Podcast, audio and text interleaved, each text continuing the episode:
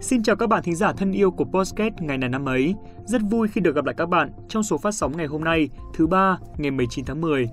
Mở đầu chương trình, xin mời các bạn cùng đến với những thông tin về thể thao.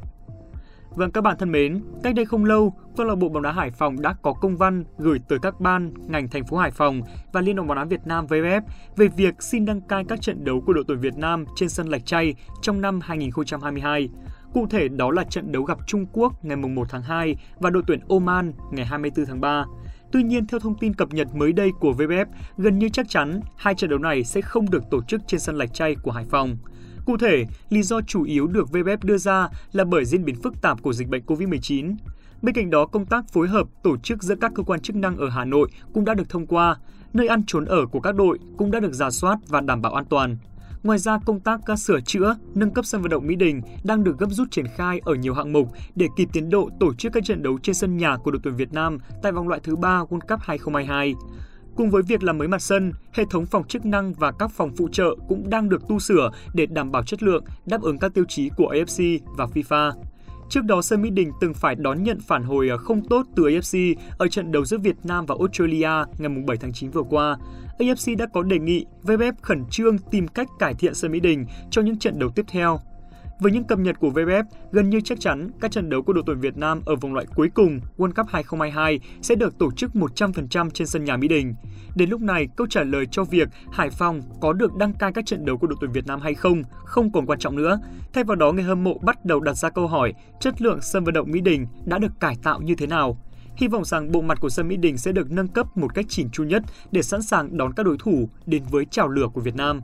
Hiện tại, sau 4 lượt trận đã qua của vòng loại cuối cùng World Cup 2022, đội tuyển Việt Nam vẫn chưa có được điểm số nào sau khi toàn thua cả 4 trận. Ở lượt trận tiếp theo, đội tuyển Việt Nam sẽ được trở về sân nhà Mỹ Đình để tiếp đón các đối thủ là Nhật Bản và Ả Rập Xê Út vào các ngày 11 và 16 tháng 11.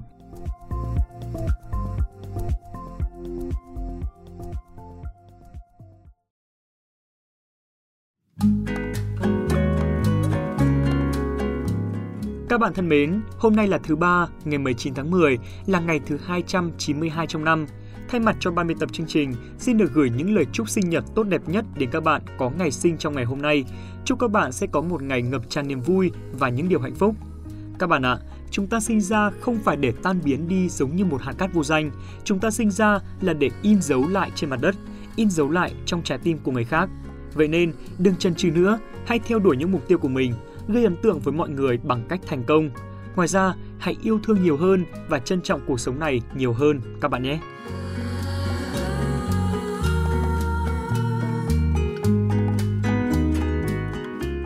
Nối tiếp chương trình, xin mời các bạn cùng lắng nghe câu danh ngôn đặc biệt mà chúng mình đã chuẩn bị để gửi tới các bạn trong số phát sóng ngày hôm nay, đó chính là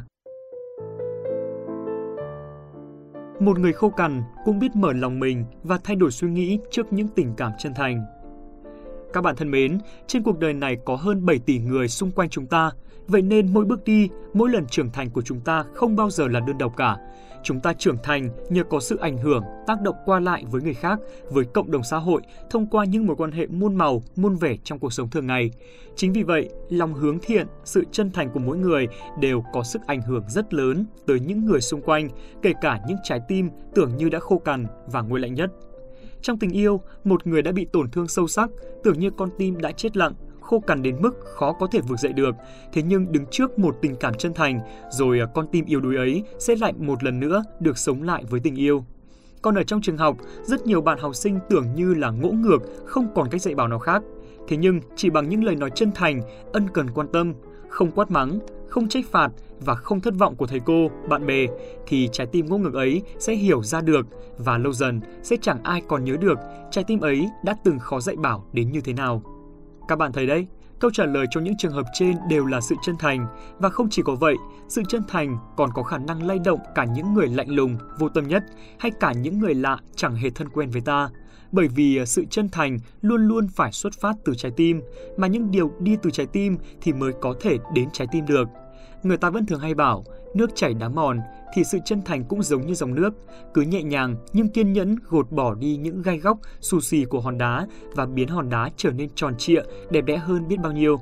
Vậy nên, khi bạn đối xử với một người, dù đó là một người từng phạm nhiều sai lầm đi chăng nữa, thì hãy cứ yêu thương, chân thành và kiên nhẫn. Đó chính là chìa khóa để cảm hóa trái tim. Khi ta cư xử tốt với mọi người, thì mọi người cũng sẽ làm điều tương tự với ta. Vậy nên, đừng tiếc nối việc trao đi những tình cảm chân thành nhất đến với mọi người xung quanh nha các bạn. Mỗi chúng ta nếu có đủ chân thành thì xã hội cũng sẽ đủ chân thành giống như ta.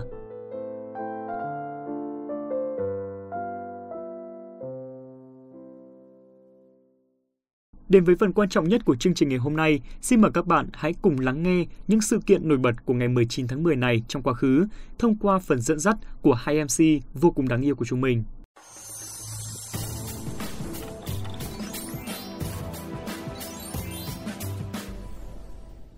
Xin chào mừng các bạn thính giả đã đến với chuyên mục Ngày này năm ấy. Các bạn thính giả thân mến, mỗi một ngày trôi qua thì luôn đi cùng với đó là rất nhiều các sự kiện thú vị hoặc là những dấu mốc quan trọng cả trong nước và trên thế giới. Và còn gì thú vị hơn khi mà chúng ta lại có thể ngược dòng thời gian cùng tìm hiểu về các sự kiện nổi bật đã diễn ra từng ngày từng ngày trong quá khứ. Và ngày này năm ấy thì cũng được ra đời với sứ mệnh như vậy để giúp các bạn có thêm được những kiến thức về các sự kiện đã từng diễn ra trong quá khứ rất hy vọng rằng các bạn sẽ tiếp tục ủng hộ chương trình của chúng mình trong thời gian sắp tới. Ừ, và mình tin chắc rằng là cái sự ủng hộ của các bạn thính giả sẽ luôn là động lực rất lớn để những người làm chương trình như chúng mình thì luôn nỗ lực hơn nữa và gửi tới cho các bạn nhiều chương trình thật là hay và thú vị. Và đương nhiên là chương trình ngày hôm nay thì cũng không phải là một ngoại lệ. Xin mời các bạn thính giả cùng bắt đầu ngày này năm ấy, số ngày 19 tháng 10, tức là ngày thứ 292 trong năm.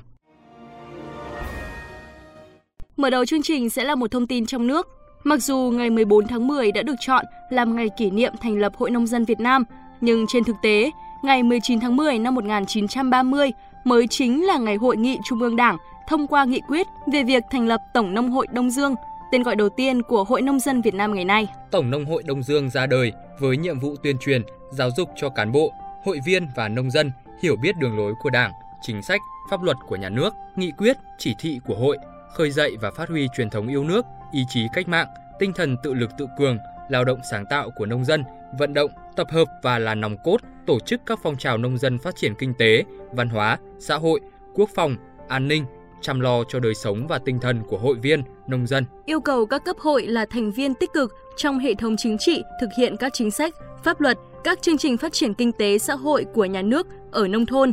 hướng dẫn phát triển các hình thức kinh tế tập thể trong nông nghiệp, tổ chức các hoạt động dịch vụ, tư vấn, hỗ trợ và dạy nghề, giúp nông dân phát triển sản xuất, nâng cao đời sống, bảo vệ môi trường. Đoàn kết, tập hợp đông đảo nông dân vào tổ chức hội, phát triển và nâng cao chất lượng hội viên, xây dựng tổ chức hội vững mạnh về mọi mặt, đào tạo, bồi dưỡng cán bộ hội đáp ứng yêu cầu, nhiệm vụ thời kỳ công nghiệp hóa, hiện đại hóa đất nước. Tham gia xây dựng Đảng, chính quyền trong sạch vững mạnh, tham gia giám sát và phản biện xã hội theo quy chế, kịp thời phản ánh tâm tư, nguyện vọng của nông dân với Đảng và nhà nước,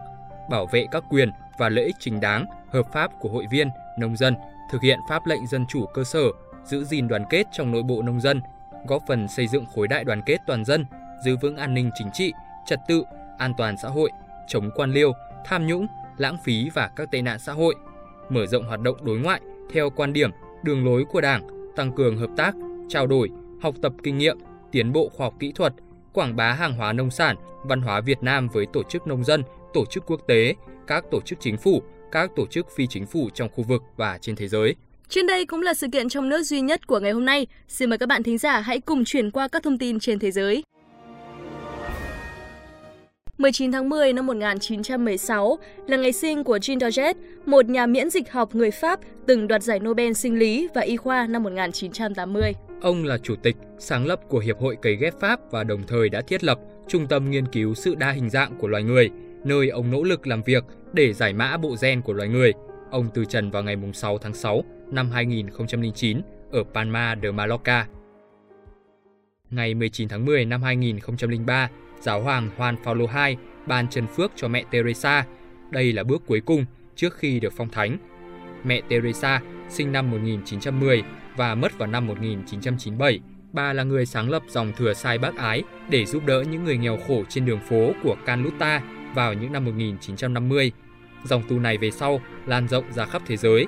Năm 1979, mẹ Teresa được nhận giải Nobel Hòa bình như một sự vinh danh cho các hoạt động nhân đạo của bà. Các bạn thính giả thân mến, thông tin vừa rồi thì cũng đã khép lại chuyên mục ngày này năm ấy của ngày hôm nay. Cảm ơn các bạn thính giả đã đón nghe và hy vọng là các bạn sẽ tiếp tục đồng hành cùng với ngày này năm ấy trong những số tiếp theo. Còn bây giờ thì Khánh Hà và Quốc Đạt xin chào và hẹn gặp lại.